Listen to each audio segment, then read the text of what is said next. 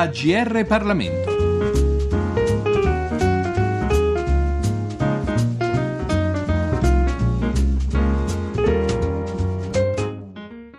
Un saluto, un cordiale saluto a tutti gli ascoltatori da Giorgio Cirillo. Uguaglianza, questo è il titolo apparentemente semplice di immediata e chiara accezione del libro di cui ci occupiamo oggi. Eppure queste poche sillabe rappresentano un concetto la cui storia il cui significato più profondo non sono così semplici, appunto, di come si potrebbe ritenere. L'autore, Riccardo Caporali, insegna filosofia morale all'Università di Bologna ed è dunque con taglio filosofico filosofico che affronta il complesso argomento nel suo saggio pubblicato da Il Mulino. Lasciamo dunque la parola all'autore. Ma, dunque, uguaglianza è un concetto che per ampiezza e per complessità ha pochi eguali nella storia del pensiero politico. Forse regge il confronto solo libertà, che peraltro con uguaglianza ha spesso un rapporto agonistico e conflittuale. Nozione ampia ma al tempo stesso, per così dire, problematica e eh, tensiva. L'uguaglianza nella storia della nostra cultura si afferma eh, sempre in contrapposizione a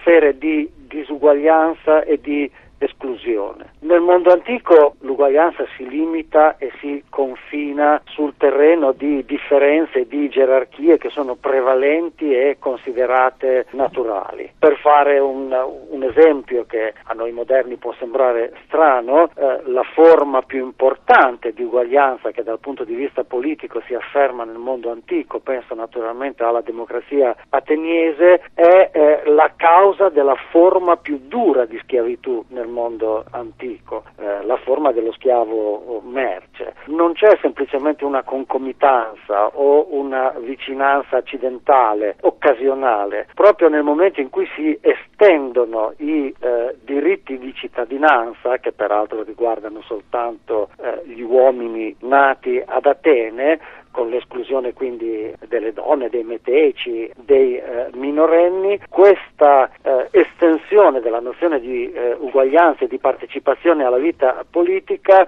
deve peraltro trovare una nitida distinzione e determinazione che eh, fa sì, in virtù della quale si eh, produce eh, la duleia, anche il nome è nuovo, cioè eh, la forma dello schiavo eh, merce, che consente le, l'esistenza eh, stessa della democrazia e che quindi non è un fatto eh, casuale, occasionale. Nel mondo cristiano medievale si ha la concezione, come, come noto, come risaputo, della, di un'uguaglianza che ha eh, la massima estensione possibile, senza paragoni nel mondo antico. Gli uomini sono eh, tutti fratelli eh, perché tutti figli dello stesso padre. Se penso a Paolo di Tarso, a San Paolo, ebbene quello che è considerato il tredicesimo apostolo ripercorre criticamente tutte le divisioni del mondo antico, non c'è più amico e nemico, non c'è più eh, uomo-donna, non c'è più greco, romano, non c'è, non c'è quell'insieme di distinzioni che hanno caratterizzato gerarchicamente l'antico.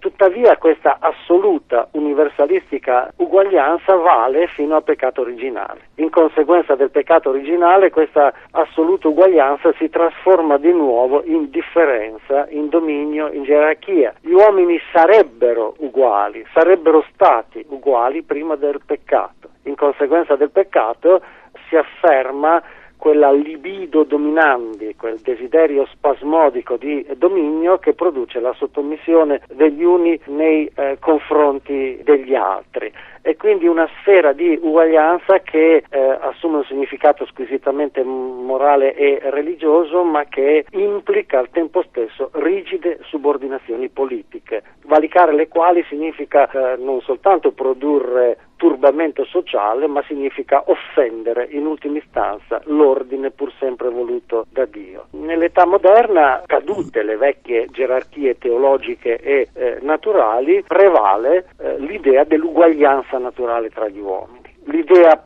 politicamente produttiva di uguaglianza nasce nella eh, modernità e tuttavia questa uguaglianza naturale è complicata e complessa perché gli uomini sono poi naturalmente aggressivi, competitivi e quindi occorre trasformare, riciclare per così dire l'uguaglianza naturale, metterla al sicuro, garantire sicurezza agli individui, l'individuo, la nozione di individuo è una conquista tipica della modernità, attraverso l'uguaglianza civile garantita dalla nuova forma politica moderna che è quella dello Stato. E però questa traduzione dell'uguaglianza naturale in eh, uguaglianza civile produce nuove esclusioni, produce molte antinomie. Eh, non è una universale traduzione dell'uguaglianza naturale in quella civile. Le antinomie che sono sintetizzabili nel, nelle coppie concettuali amico-nemico, bianco-colorato, selvaggio, governante-governato, proprietario-proletario, padrone-schiavo, eh, uomo-donna. Qui permangono differenze eh, profonde eh, sulle quali si, afferma, si affermano quelli che potremmo chiamare paradossi o dialettiche dell'uguaglianza nell'età moderna moderna tra la stagione delle grandi rivoluzioni, prima di tutto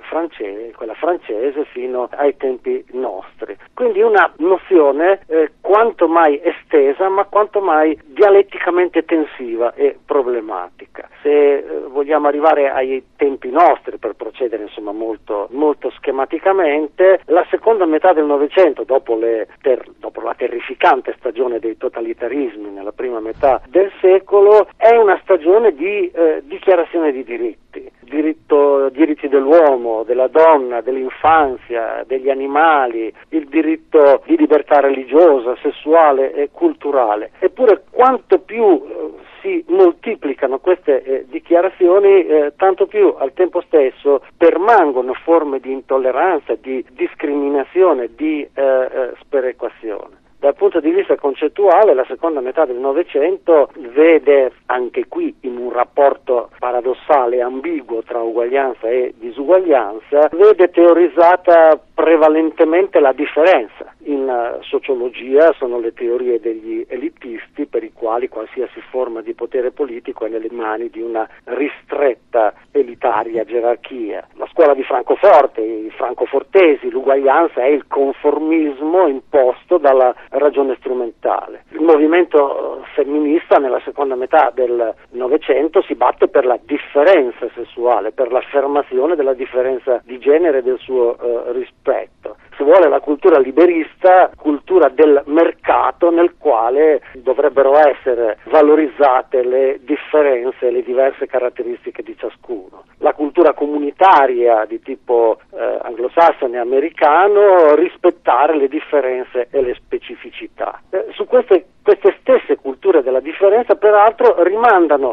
singolarmente paradossalmente a dimensioni di uguaglianza nel caso della sociologia e degli elitisti, certo ci sono differenze tra governanti e governati, ma non si tratta di differenze fondamentali, non c'è qualcuno eh, che è per natura chiamato a governare e qualcun altro per natura chiamato ad obbedire, si tratta di differenze funzionali e non eh, sostanziali. Eh, per i francofortesi la prospettiva è quella utopica di una nuova armonia tra gli uomini, quindi di una nuova sintonia uguale tra gli uomini e tra gli uomini e l'ambiente, tra gli uomini e gli animali. Per i liberisti le differenze muovono pur sempre da un uguale rispetto e un'uguale dignità che deve essere garantita a tutti i singoli individui. Le prospettive comunitarie e multiculturali muovono comunque dal presupposto che si dia un'uguale dignità a tutte le diverse esperienze comunitarie. Le teorie delle differenze di genere a loro volta poggiano sull'idea del, dell'uguaglianza, per così dire, sia in entrata che in uscita. In entrata si può parlare di differenze di genere come di valore positivo dopo che si è affermata tra 800 e eh, prima metà del Novecento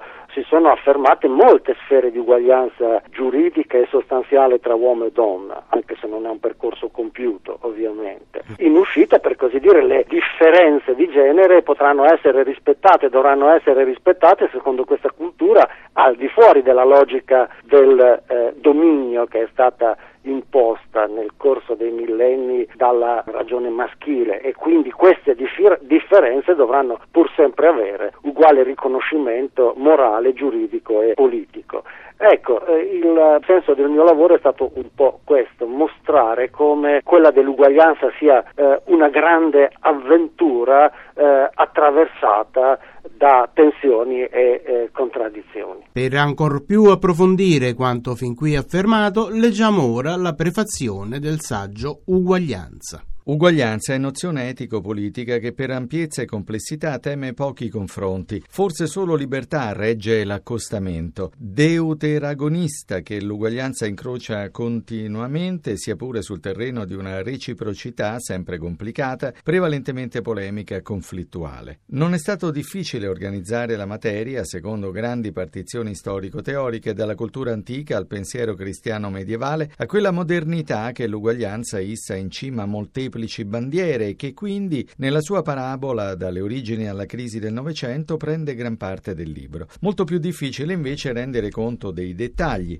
del minoritario nel prevalente, delle collocazioni periferiche rispetto alle postazioni centrali. È proprio impossibile giustificare rinunce importanti se non con l'intenzione di procedere per fondamentali blocchi concettuali, ora rivisitati nella plurale coralità dei contributi, ora attraverso singole emblematiche figure. Se c'è poi una tesi in qualche modo unificante, si può coglierla nel carattere problematico e tensivo attraverso il quale la nozione di uguaglianza procede sempre lungo tutta la cultura occidentale. Nel mondo antico è la differenza, la gerarchia che anticipa, limita e contiene l'uguaglianza, fino al paradosso, o tale almeno per la mentalità moderna, alla luce del quale è proprio la prima e più celebrata esperienza democratica europea, quella dell'Atene del V secolo a.C., non solo esclude dalla partecipazione politica donne meteci, ma addirittura produce nel momento in funzione del suo stesso costituirsi la douleia, la forma più rigida e più dura di schiavitù, che proprio in questo periodo, che come poi nell'età aurea romana, diventa fenomeno massiccio e forma economica prevalente. La cultura cristiano-medievale muove dall'uguaglianza nei termini di una fratellanza universale, di un amore incondizionato e sconfinato, letteralmente senza confine, senza limite e barriera, che non ha precedenti, né religiosi né culturali, salvo poi proprio da quell'amore, da quella fratellanza, ricavare non solo la possibilità, ma la necessità e la provvidenzialità del dominio e della subordinazione nella vita terrena, conseguenza della umana imperfezione in seguito alla caduta nel peccato nell'assenza di un fondamento esterno teologico-metafisico che investa alcuni di una differenza ontologica sugli altri, la filosofia politica moderna procede alla costruzione razionalistica, progettuale e artificiale dello Stato partendo dall'assioma metafora di una uguaglianza naturale fra gli uomini, tra gli individui che esposta alla insicurezza e alla incertezza deve tradursi in mediazione formale e istituzionale in diritto e uguaglianza politica. Un passaggio passaggio nel quale tuttavia molti elementi di questa tendenziale universalità vengono consapevolmente programmaticamente consumati così da riproporre all'ombra della ragione geometrico-deduttiva o di quella dialettica conflittuale produttiva il tratto saliente di un ambito di inclusione sociale, sessuale, nazionale e razziale, tanto più saldamente identificato quanto più caratterizzato per separazione e contrapposizione ad altre sfere di esclusione esclusione e soggezione. Molte le linee che tracciano quel confine e sulle quali si dispiega tanta storia concettuale e tanta storia tout court dell'età moderna. Amico nemico, cittadino straniero, bianco colorato, selvaggio civile, governante governato, proprietario, proletario, padrone schiavo, uomo, donna. Accanto alla generale declinazione politica che assumono questi problemi si è cercato di non perdere di vista soprattutto gli ultimi due tra questi binomi perché scandiscono quasi circolarmente dai primordi alla condizione attuale le avventure e le disavventure dell'uguaglianza nella civiltà occidentale. Ci siamo dunque occupati di Uguaglianza, scritto da Riccardo Caporali e pubblicato da Il Mulino. Da Giorgio Cirillo, grazie per l'ascolto e a risentirci al nostro prossimo appuntamento.